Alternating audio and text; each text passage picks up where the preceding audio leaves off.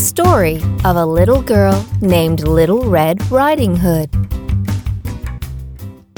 Once upon a time, there was a dear little girl who was loved by everyone who looked at her, but most of all by her grandmother. Once, she gave her a little hood made of red velvet, which suited her so well that she would never wear anything else. So she was always called Little Red Riding Hood.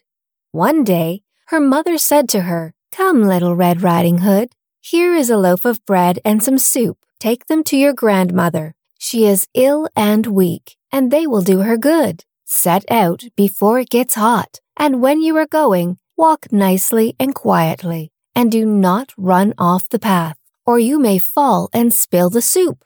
And then your grandmother will get nothing. And when you go into her room, don't forget to say good morning, and don't peep into every corner before you do it." "I will be careful," promised Little Red Riding Hood to her mother. The grandmother lived out in the woods, about a mile and a half from the village, and just as Little Red Riding Hood entered the woods, a wolf met her. Little Red Riding Hood did not know what an evil creature he was, and was not afraid of him at all. "Good day, Little Red Riding Hood," said the wolf. "Thank you kindly, wolf." "Where are you going so early in the morning, Little Red Riding Hood?" "To my grandmother's." "What have you got in your apron?" "Some bread and some soup. Yesterday was baking day, so poor sick grandmother can eat something to make her stronger." "Where does your grandmother live, Little Red Riding Hood?" "A little bit further into the woods. Her house stands under the 3 large oak trees. The nut trees are just below it. You probably already know where it is," replied Little Red Riding Hood. The wolf thought to himself, "What a sweet and smart little girl. She will taste so much better than the old grandmother.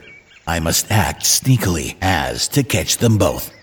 So he walked for a short time by the side of Little Red Riding Hood, and then he said, "See, Little Red Riding Hood, look how pretty the flowers are around here.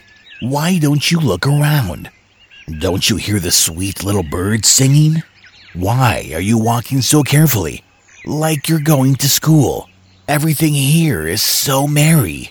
Little Red Riding Hood raised her eyes, and when she saw the sunbeams dancing through the trees and the pretty flowers growing everywhere, she thought, "Maybe I'll take grandmother some beautiful flowers. That would make her so happy. It is still early in the day, and I will get there in good time." So Little Red Riding Hood ran from the path into the woods to look for flowers, and whenever she had picked one, she fancied that she saw a still prettier one farther on, and ran after it, and so got deeper and deeper into the wood. While she picked some flowers, she also found some beautiful rocks, and collected them in her apron. Meanwhile, the wolf ran straight into the grandmother's house and knocked at the door. "Who is there?" cried Grandmother. "Little Red Riding Hood," replied the wolf. "She is bringing some bread and some soup. Please open the door." "Lift the latch on the door," called out the grandmother. "I am too weak and cannot get up." The wolf lifted the latch, the door sprang open, and tried to eat Grandmother. Grandmother felt a sudden rush of adrenaline and locked herself in her closet and fainted. While Grandmother was hiding, the wolf put on her clothes, dressed himself in her cap, laid himself in bed, and closed the curtains. Little Red Riding Hood, however, had been running around picking flowers, and when she had gathered so many that she could carry no more, she remembered her grandmother and set out on the way to her house. She was surprised to find the cottage door standing open, and when she went into the room, she had such a strange feeling that she said to herself, "Oh dear, how scared I feel today, and at other times I like being with grandmother so much." She called out, "Good morning," but her grandmother didn't reply. She went to grandmother's bed and drew back the curtains. There lay her grandmother with her cap pulled far over her face. She looked very, very strange. "Oh, grandmother!" she said. What big ears you have! The better to hear you with, my child, was the reply. But grandmother, what big eyes you have! The better to see you with, my dear, she said. But grandmother, what large hands you have! The better to hug you with.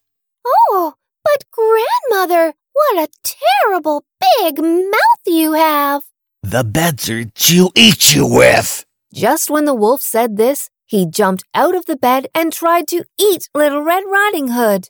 But Little Red Riding Hood was a very smart girl, and she remembered the rocks she had collected. She took them out of her apron and yelled, Get away, you mean wolf! Get away, you mean wolf! And threw the rocks at the wolf. The wolf got scared and ran outside. Meanwhile, the huntsman was passing by Grandmother's house and had heard Little Red Riding Hood yelling at the wolf and went to see what the commotion was about. He saw the wolf running and ran after him and finally caught him. The huntsman had been looking for the wolf for a while and said, I have found you, wolf. You will no longer try to eat grandmothers and little girls. The huntsman went to find the grandmother and told her, Your granddaughter was very, very brave. I was able to capture the wolf because she was so smart and resourceful with her rocks. Otherwise, the wolf would have eaten her. Grandmother, Little Red Riding Hood, and the huntsman were all so delighted. Grandmother finally ate the bread and drank the soup and started to feel better. Little Red Riding Hood went home merrily. Everyone knew what a smart girl she was, and no one ever did anything to harm her or grandmother ever again. The end. Thank you for listening to a Bearily Bear production.